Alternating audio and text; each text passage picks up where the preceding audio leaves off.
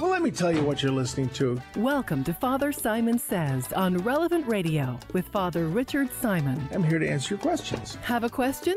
Give us a call. 1-888-914-9149. As any question you may have about the Lord, the faith, and the church. That's 1-888-914-9149. This is, in fact, a radio show called Father Simon Says on Relevant Radio.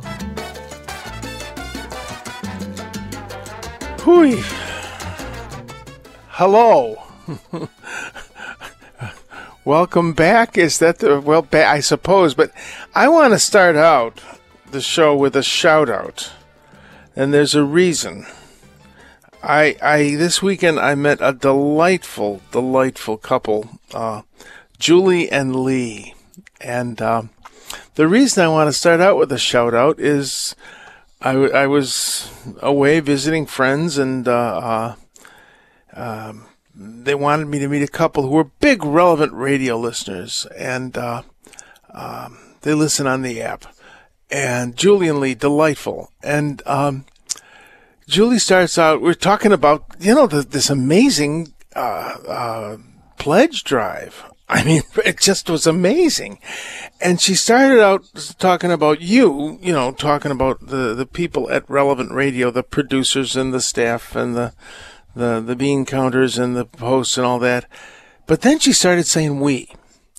And I thought, she's got the ticket. This isn't a them, it's not a you guys, it's a we. I mean, when you think about it, this is your work. I'm not essential to this operation. You are. This, you call in, you write in, you send in your prayers to the Divine Mercy Chaplet and the Rosary, and you have these opportunities to go to Mass, and you have the world's largest prayer meeting. When Drew does the Divine Mercy Chaplet, and that Rosary is the family Rosary at night. This is, to me, it is such a privilege to be, and I'm not just being pious, to be a small part of this. It is a real privilege, but you're the big part. This is your work. In this very difficult time in the history of the church, and this very difficult time in the history of the society where people are afraid to get together, you are providing this amazing gift, which is reinforcing the universality, the Catholicism, that this is a thing around the world for everybody. And I just very, very sincerely want to thank you and to bless you and to say, job well done. With that thought, let us pray. In the name of the Father, the Son, and the Holy Spirit. Come, Holy Spirit, fill the hearts of your faithful and kindle in them the fire of your love. Send forth your Spirit, they shall be created, and you shall renew the face of the earth. Lord, you taught the hearts of the nation. By the light of the Holy Spirit, grant us by that same Spirit to have right judgment in all things, and evermore to rejoice in his comfort through Christ our Lord. Hail Mary, full of grace, the Lord is with thee. Blessed art thou amongst women. Blessed is the fruit of thy womb, Jesus. Holy Mary, Mother of God, pray for us sinners, now and at the hour of our death. Amen. Saint Michael the Archangel, defend us in battle. Be our protection against the wickedness and snares of the devil. May God rebuke him, we humbly pray. And do thou, O Prince of the heavenly host, by the power of God, cast into hell Satan and all the evil spirits who prowl about the world, seeking the ruin of souls. Amen. And Lord, I ask you to bless our listening audience. And today I really want to pray for a couple friends of mine who have tested positive or having a hard time with it. I ask you to heal them and to heal everyone who is suffering from that difficult illness and suffering from. Just heal those who need healing, Lord. We ask these things through Christ our Lord. In the name of the Father, the Son, and the Holy Spirit. Amen. Well, enough with the effusive thanks. Let's get to the big book on the coffee table. Oh, this is a wonderful text. Love justice, you who judge the earth. Think of the Lord in goodness. Now, who's he talking about? Love justice, you who judge the earth. Now, this is a text. This is the Wisdom and the Book of Wisdom, one of the so-called deuterocanonical books, but it is, we believe, it is inspired by the Holy Spirit. And love justice. This is, though it's written in Greek, and we don't have a Hebrew original for this. The people who were writing it were Jewish. And I think that word is the proper word to use. This was written maybe 100 BC. There's dispute. But justice includes generosity and kindness. Justice includes the fruits of the Holy Spirit. When you and I think of justice, we think of a forensic, a legal thing. That when someone says, well, that's not just, what they mean, it isn't fair or it isn't equal. Justice is something much more profound than just simple equality or fairness. Justice, when a parent would be just, justice is defined classically as right relationship to God and man. Right relationship, not homogeneous, not the same relationship to all people. That's an important idea. It's fairness, but it's not justice. If you are a parent, you realize there are just some kids who need a little more attention than the others. This one needs the not deserves maybe, but needs the bigger piece of cake. Generosity is part of the virtue of justice in the Hebrew word. In fact, the Hebrew word for justice is fairly interchangeable with generosity, tzedakah. Well, the idea of justice. So love justice, you who judge the earth. And what does it mean, you who judge the earth? Again, the Israelite concept of the judge isn't someone who simply sits in what we would say judgment, as in a court of law, applying the law with a certain equality to all people. That's not judgment. Judgment involves counsel. One of these leaders of Israel, who was also a military leader, was a judge, and we read about them in the Book of Judges. And you came when you had a dispute, an unanswerable question, you went to see the judge to get an opinion. So we try to avoid judges unless we're at a cocktail party fundraiser for something political. I'm joking. I never go to those. I have standards, you know. I'm kidding. I better back off on this. So this idea that those who are in charge of the land, they need to love justice. And then we read further on, wisdom is a kindly spirit. Now, that's a really funny word. It isn't exactly, I looked it up and now, of course, I have forgotten it. It is not exactly kindly. Oh, where did I put it? Oh, dear. Ah, here it is. There it is. Okay. It isn't exactly kindly. It's a slightly different word. Let me see. That's verse 6. Wisdom is a loving spirit. The word here is very interesting because it uses the word philia. I've talked a lot about this. Agape is divine love. It's love. I think it can be interpreted as sacrificial love or love that hopes for no return. Philia is mutual affection, friendliness. Your friend is your philos. So this is philanthropon. The wisdom is a spirit that loves humanity, that's a friend to humanity.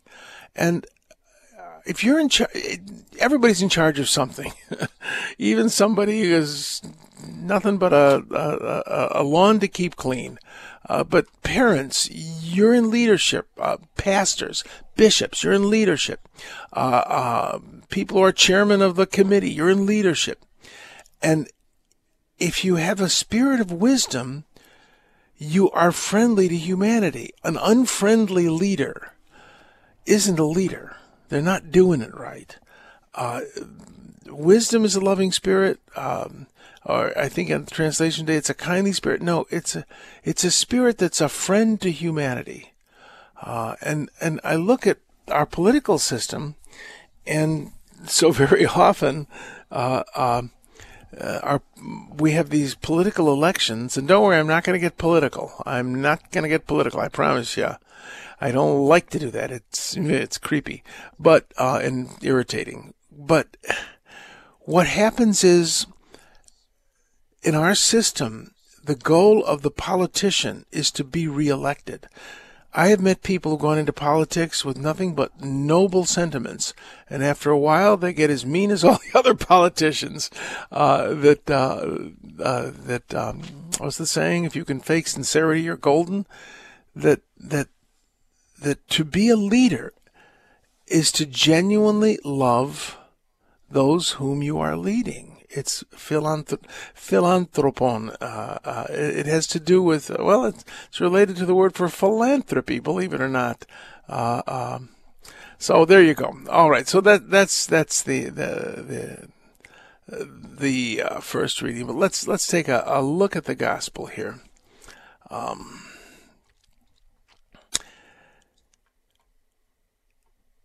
Jesus said to his disciples, things that cause sin will inevitably occur. Well, this sounds like, well, inevitably? Yeah, inevitably. That you can't get around them. And that's exactly what that means. Let's see here. Let me look this up. Let me get this. Okay. The word here is scandal. And you know what a scandal is? We think of a scandal as something that you see on the news. No. It means a snare. You know what a snare is? A scandalon is the trigger of a trap.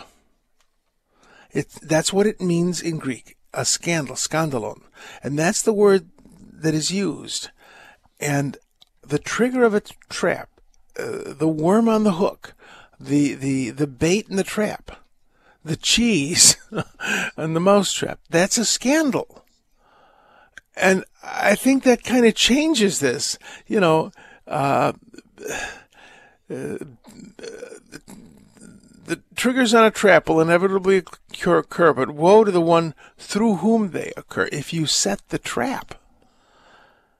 And it would be better for a millstone to be put around that person's neck and to be thrown in the sea. Now, I'm going to translate something a little bit differently. You know what a millstone is, that they had these two big stones and they would pour grain into a little sort of funnel thing in the stone and just grind it. And the grain would go through these two stones, the upper and lower millstones, and it would come out as flour. The grain would be ground, and you had these small hand mills, and the people, especially women, would just sort of grind, turn this thing, and before they invented health clubs and store-bought flour. These things were very heavy, and of course, this is very vivid. But the thing I want to have you look at is little ones. When we hear little one, we think child. And it includes children, most certainly includes children. But it doesn't mean children. It means the little ones, the earth people, the unimportant people. The ones that the world looks at as small, but whom the Lord looks at as large. Think about this. We like to think of scandal as something sensational, and as it's true, But all of us cause scandal sometimes when we're not noticing. How you treat the people who serve you says so much more about you than it says about them. Think about it. If you treat the person who checks out your groceries as if they were unimportant, or the person who parks your car, or the person who mows your lawn as just unimportant. If you treat anyone as unimportant, the whole point of these is that there is no one little. How you treat people says everything about you. Can you perceive the image of God in the person who is serving you? This is real important. I just think that we like to think that scandal is a big thing. No, scandal's a very small thing. It's all about the little things in the long run. Have you ever thought that you are the only Bible that some people will ever read? You are the only representative of Christ who will ever be sent to them? This has to do with what we read in the first reading, philanthropy, to love humanity. Have you ever heard the saying, I love people, I love humanity, it's people I can't stand? Well, that's a ridiculous thing to say, because if you are not kind to the person who you meet in the store, on the street, in traffic, this amazes me about the infinite love of God. There's the great debate about, does God love some people more than others? And I don't know that I would say that. I believe that God loves everyone absolutely differently. That God's love is infinite. I can only love a few people. I can be kind and courteous to a lot of people, but I can only really be close to a few people as a limited human being with a small heart. But God's love is absolutely infinite. So he can love every creature he has made in an appropriate and individual way. And from our perspective, yeah, maybe he loves someone more than the others, but I believe he loves everyone infinitely. Differently, but still infinitely. God can't love them in a finite way because, well, he's infinite. And when I see someone, it's my job to recognize the image of God in that person. And in some people, that image is deeply buried by sickness, mental illness, addictions, and even sin. There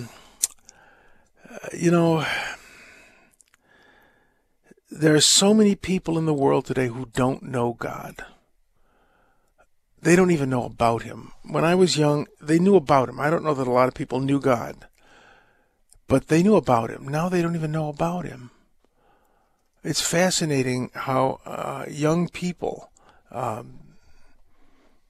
don't know about God. They think they can live without him. And you and I are the only Bible, the only representative of the kingdom, the only gospel that they're going to encounter possibly. And so we really have to avoid the little scandals. Big scandals are awful, and they have driven people away from the church. But the little scandals drive people away from Christians. And we who are Christian, we who bear the name of Christ, we really need to be conscious of that. That we need to recognize the image of God in each human being, and thus doing, bring them to the awareness of the God in whose image they're made. All right, I think it's time to talk about, well, what else? Mass hysteria. Dogs and cats living together, mass hysteria. Seek and ye shall find. Knock and the door shall be open.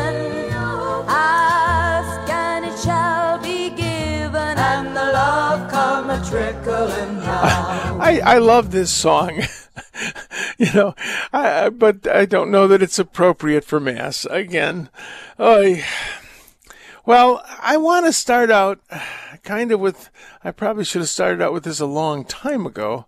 All of us need to study, as we discuss these things, 1 Samuel 15:23. you know, things are very controversial. The traditional Latin Mass, the Novus Ordo versus Dominum versus Populum, which means turn to the Lord, turn to the people.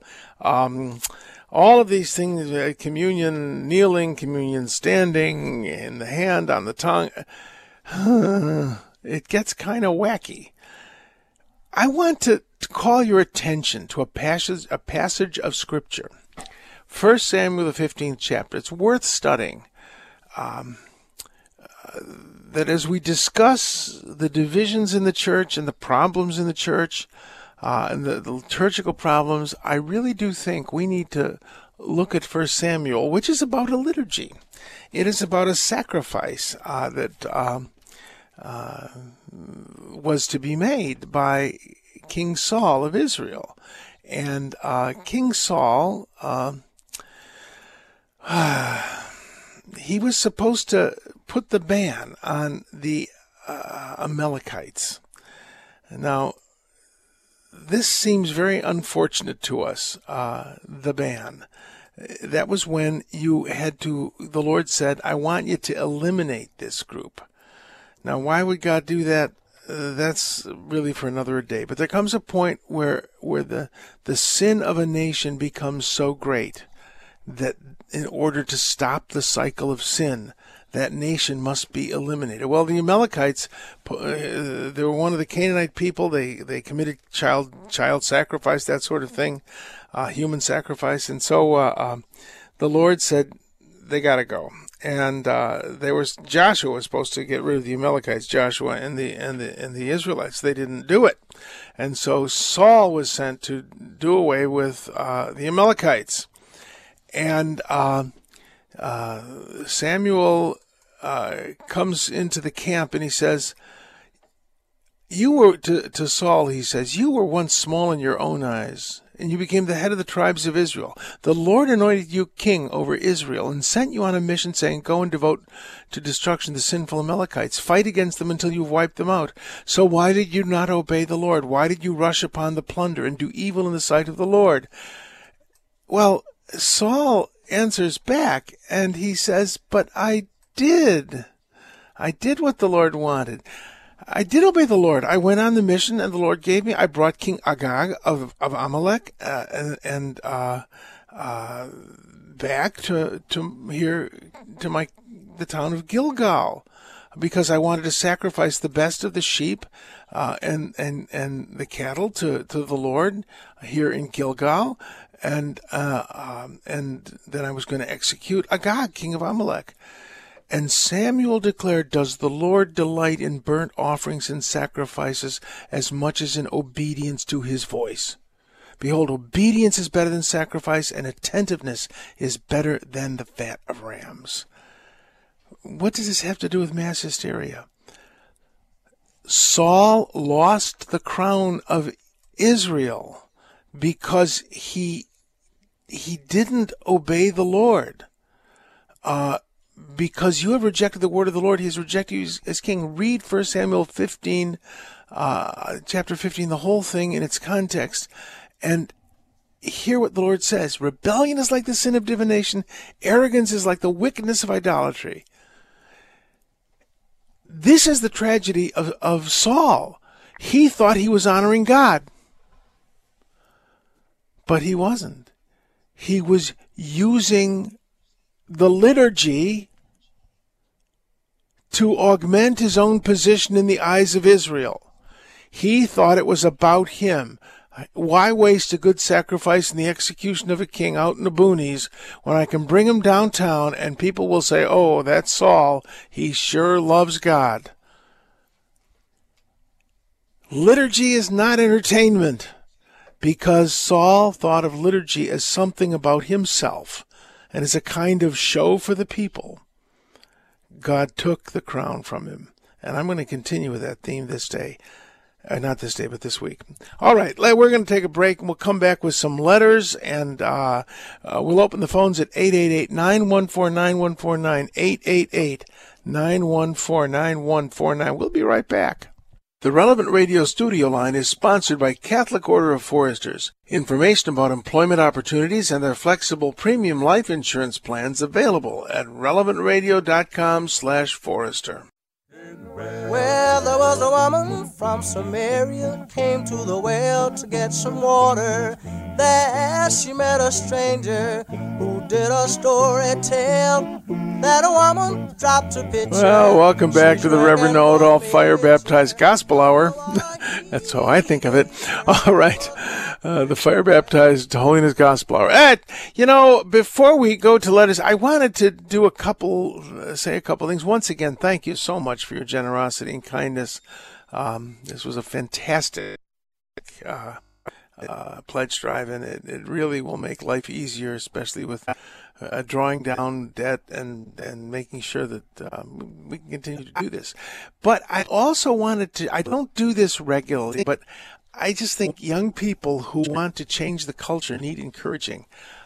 There is something in Chicago called the Athenaeum Center, and it has been kind of repurposed. It was kind of just a community theater that was kind of weird on the north side associated with Saint Alphonsus Church, but a group of really committed young Catholics have kind of started a project to reinvigorate it. It's called the Athenaeum Center for Thought and Culture. And this week, on Sunday, they're kind of having their kickoff. And again, I don't usually do this, but I think that people who are trying to do this stuff really need encouragement. Sunday afternoon, and if my letter thing will bring it up, they're having Dante 360, which is,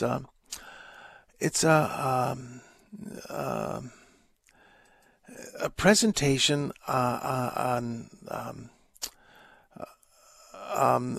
it's the readings from the Divine Comedy, and it's really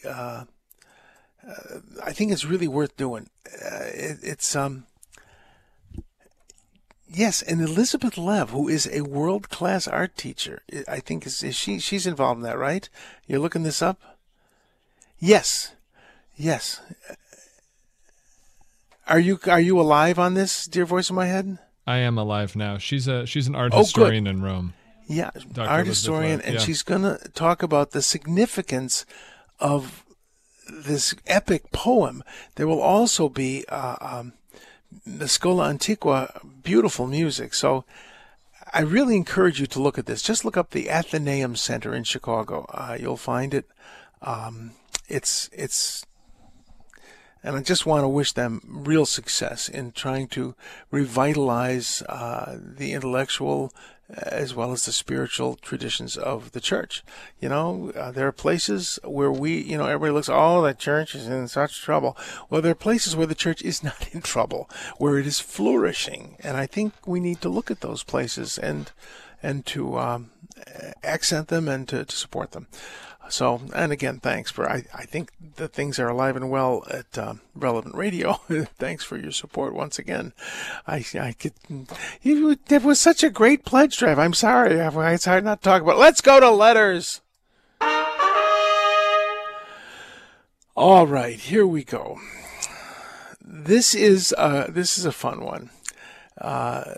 This is about, and of course, my letters, which I have prepared. My computer won't. There, it brings it up. It's about distraction at Mass. It's from Margaret. I'm catching up with the program. Okay, let's see here. She enjoys the Mass hysteria thing, but sometimes, for example, performance versus praise. Sometimes there's a very fine line between the two. And she mentions... let's see here. I've been daily Mass goer for years now. I'm still wander mentally every time. You know, I would worry less about your mind wandering at Mass. It tends to do it more than as you get older.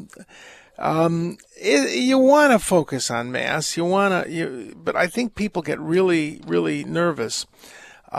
We're limited creatures, and we're designed to be aware of what's going on in our environment.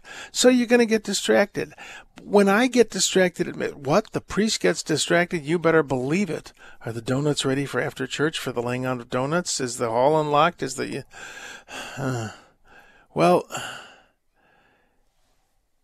What you do is when I notice I'm distracted, I begin to focus on the word you. I'm going to talk more about that in one of the Mass Hysteria segments, but focus on the word you. Because Mass is a conversation with God.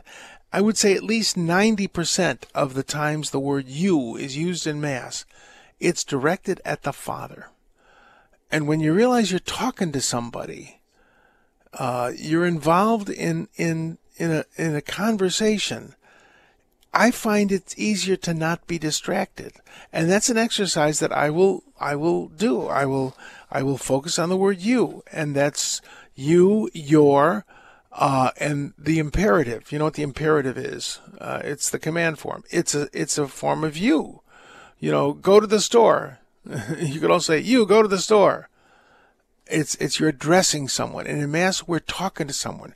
We're not talking about God. We're talking to God. And to me, I don't know if that'll help you, but it really helps me to focus on what I'm doing at Mass. I hope that helps a little bit. Okay, this is kind of an interesting one. If someone is not validly married for 30 years, but living as brother and sister for the last 10 years, to be able to be in a state of grace and a very practicing Catholic, could they be a confirmation sponsor? I don't know what canon law would say about this, but I can give you my opinion. I've got a lot of that, so take it with a grain of salt.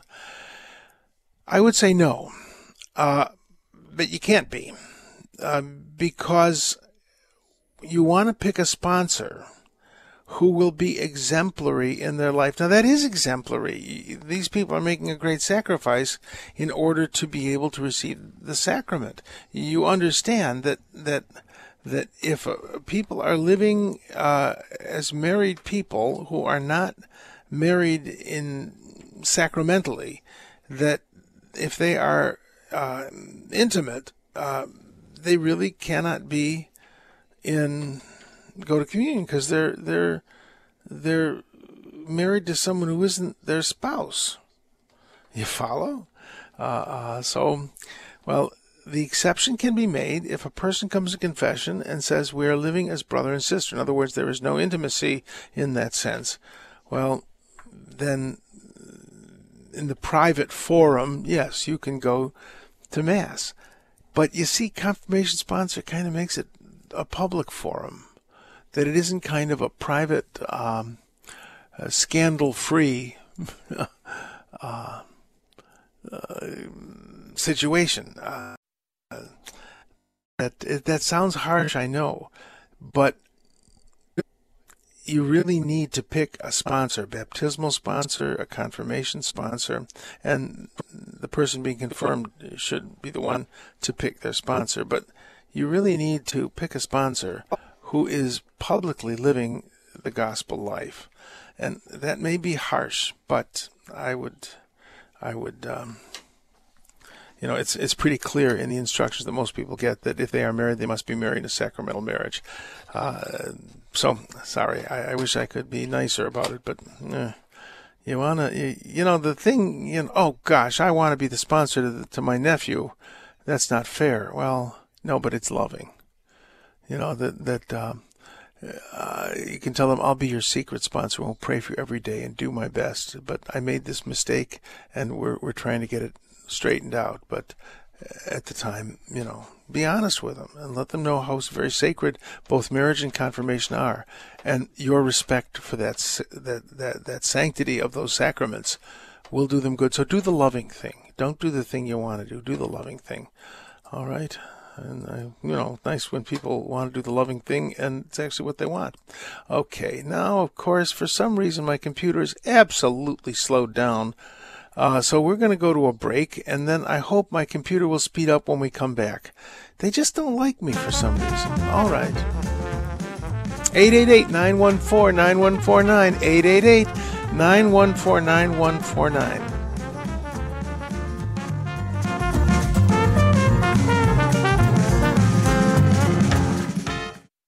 The Relevant Radio studio line is sponsored by Catholic Order of Foresters. Information about employment opportunities and their flexible premium life insurance plans available at relevantradio.com/forester. Keep on sunny side always.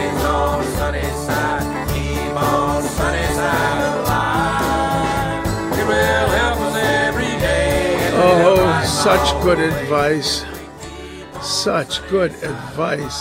Well, this is a rather silly word of the day, but it's a good question. This is not particularly edifying. Oh, there's the word of the day gong. But somebody sent me a note asking about stuff.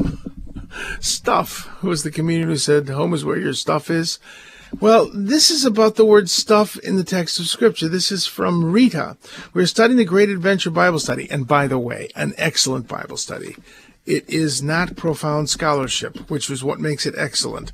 Everybody wants to go into profound scholarship before they know the basic story. And Jeff and Emily Cavins have designed, I think, the absolute best system for introducing yourself to the Bible timeline, what we in my childhood used to call Bible history. You got to know the story. And it's excellent. And it doesn't pretend to being great scholarship. And I think that's why it's so good. You can move on to greater scholarship, but you got to know the text first. And I know no one better than Jeff and Emily's Great Adventure Bible Study for that. But that's, I'm shilling a lot today, aren't I? But we're studying Great Adventure Bible Study and came across a curious phrase. It is probably an easy answer, but a couple of times in Exodus 38 and 39, they mentioned scarlet stuff. I think that's pretty funny, scarlet stuff. That I looked it up, and it's the word stuff isn't in the text at all. It's fine twined linen, purple and something in scarlet. Well, it's scarlet something, so they put in stuff, which is an archaic English word for material, and it's more properly translated thread or yarn. But you heard of to knock the stuffing out of a pillow? Well, it's stuff. The word stuff had an archaic sense that meant material. And I think that's kind of interesting because we want, when we kind of canonize, I had one the other day that let this cup pass from me, and it was a beautiful, beautiful sort of disquisition a fellow sent me about how the Lord, the Father, shared the cup. Jesus passed the cup to him, but that's not the word in the text. The word is let it go away, make it go away. That's what the text says, literally to go away, parelthin. So, when you get a translation that you think is the best, read it, then put it on the shelf and get another translation. That's one of the ways to do it. And I really encourage people to go to a site like Bible Hub, and there are Catholic sites similar, and it's kind of instant scholarship. And well, I can't read Greek. The Greek alphabet is just the English alphabet with a few more squiggles added on. Our alphabet comes from it starts out Phoenician, then it goes to Greece, goes to Rome, it comes to medieval Europe, to us. So you can do it. It's not that hard. And it's very interesting to me. There's another monotheist religion. I remember asking questions of someone. They said, well, I'm not a scholar. You need to talk to a scholar. Every Christian is supposed to be a scholar. You can't be my disciple unless you pick up your cross and follow me. Go make disciples. Every one of us is supposed to be a scholar. Well, I'm not a scholar. Well, become one. A scholar is simply someone who wants to learn. And I think everybody who's listening to Relevant Radio qualifies. All right, let us go to phone calls. The phone is ringing. The phone is ringing. Who have we got, dear voice in my head? Tim from Jacksonville, are you with us?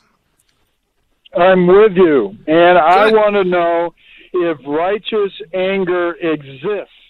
And I ask that because I learned from DeSale's Introduction to a Devout Life in his chapter on anger that both he and Augustine say that anger should never be allowed into one's heart. There's no situation where it should be allowed. But then when I tell people that, They say that can't be true because Jesus displayed righteous anger, the prophets and Paul displayed righteous anger.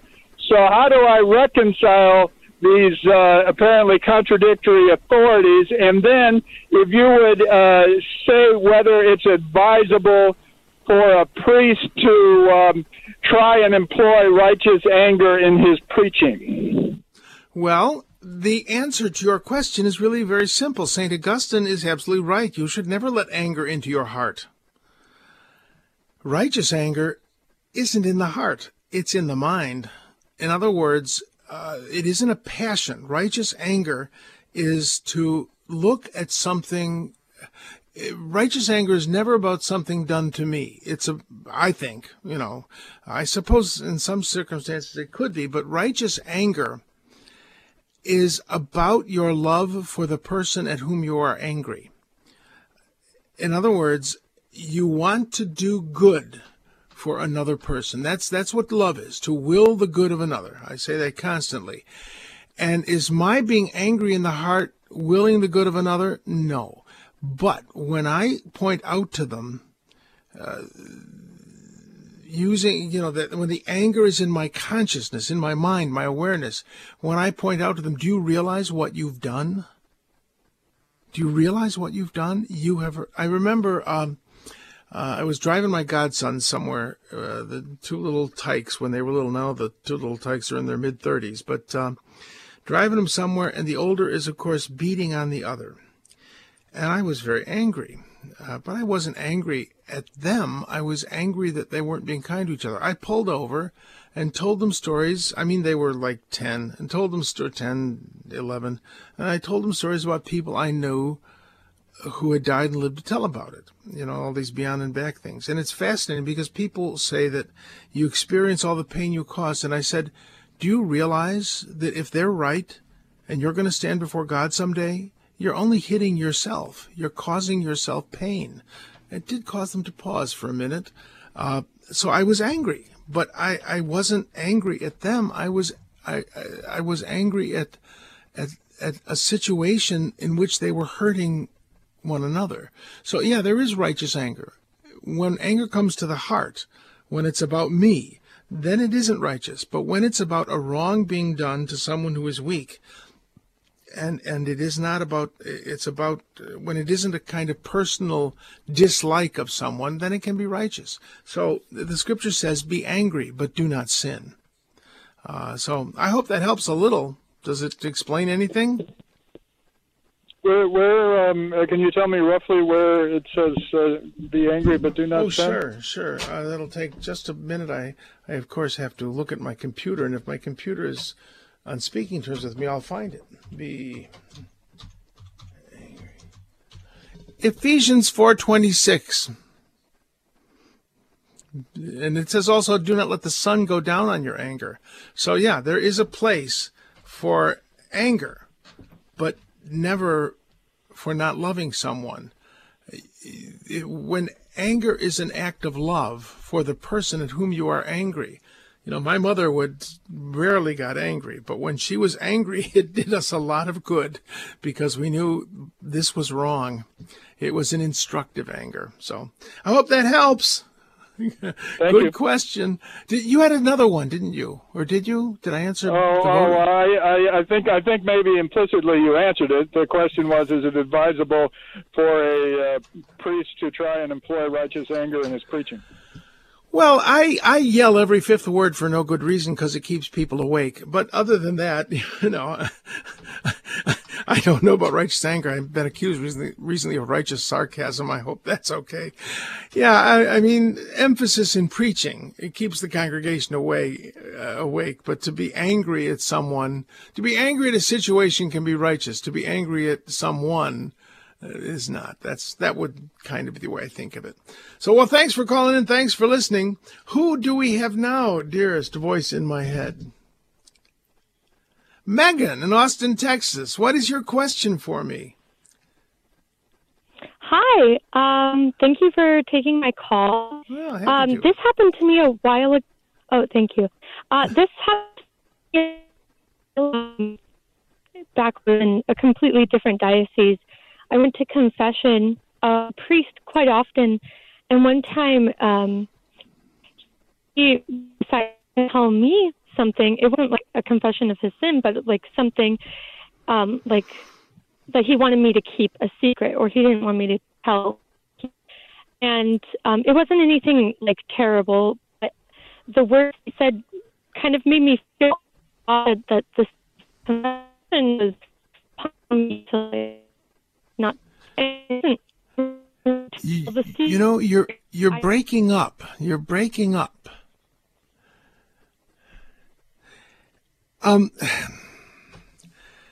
Does the seal of confession apply to you as a penitent? That would be very unusual for a priest to say in confession, don't tell anyone, this is a secret. I do not, the seal of confession does not apply in the same way to the penitent as to the priest or to those people who might overhear the confession. This is something people don't know about. If you overhear someone else's confession, you are bound by the seal of confession also. If you go home and say, you know, that lady from the grocery store, I was in line behind her and I heard her confession. She's deaf and she was talking loud. And you will never believe. You may not receive communion. You must go, and I think you have to seek absolution from the bishop. I'd have to look that up. I think the same strictures apply to the penitent as to people who are lay people who overhear a confession. I know that if I were to break the seal of confession, that is reserved to the Pope. I don't know if a priest can absolve that sin or even a bishop. I've never heard of that situation, but I know it's true. Now, does that apply to the penitent themselves? I am bound by the seal of confession only to information that's given to me in the confessional. In other words, if you come to confession to me and say, "Bless me, Father, I robbed the bank," I can't tell anyone that. But if the next day I read in the paper that Mrs. McGillicuddy robbed the bank, I can say, "Did you know Mrs. McGillicuddy robbed the bank?" Because I heard about it from elsewhere than the confessional. So the seal of confession does not apply to the priest when he hears something outside the confessional, outside the sacrament of penance. I don't think that it thus would apply to you, even if the priest told you something that was, he said, "Now keep this secret," that would be a very foolish thing to do, because you see, he's not going to confession to you. You are not extending the sacrament of penance to him. So you wouldn't be breaking the seal of the confessional, I don't think. If I am wrong about that, I would like to know, but you're free to share the details of your own confession with people because you heard about them outside the confessional, certainly. You know, if you're the one who robbed the bank, you know you robbed it. So that's a tough question, but I don't think you would be bound by the seal of the sacrament of confession as a penitent going to confession because, well, the priest is not confessing to you in a sacramental way. So I hope that helps. That's a very strange thing. Well, thanks for calling. And if anybody knows differently, let me know, please, because I, you know, again, take what I say with a grain of salt. All right, who have we got now? We can do another one, right? Dan from Vegas, what can I do for you? Hi, this is like the fellow that called a couple minutes ago, but the contradictory situation. And looking at scriptures on faith, you know, Hebrews says, without faith, it is impossible to believe God. And yep, impossible. And then he what does it say? He first must have faith to believe. He that comes to God must believe that he is. And then there's, I don't know how many, but I know there's one that says you're saved by grace through faith. So none of these scriptures have age requirements. Okay. Is there any that do? Are there any that have age requirements? Let's look at the word. Let's look at the word for faith. You know, the word in Greek means trust. So without trust, it is impossible to please God. So, like, why would we baptize a baby if that baby can't trust God? Babies trust. it's fascinating that if a father, they say, speaks to the child in the womb, and when that child is delivered and hears his dad's voice in the delivery room, that child will look. And if you pick up a baby, it will howl. Then you give it to mama, and the very scent of the mother and the feel of the mother's skin will calm the baby. You see, we think we can't know someone and we can't trust them unless we can think intellectually. There's no intellectual requirement for faith, hence there's no age requirement for faith. That one, if you understand that faith means trust, you can trust even when you are a child in the womb. And you know, when we bring a baby to the baptismal font, does that child have saving trust? In the sense that that child trusts his mother not to drop him. Yeah. That, you see, trust is what faith means. Without trust, it's impossible to please God. And Scripture says, "I'm like a weaned child on my mother's lap." That faith is about trust, and when you think of it that way, it brings to life the text of Scripture. And while speaking of trust, Drew is coming up, and you can trust that it's going to be a good show.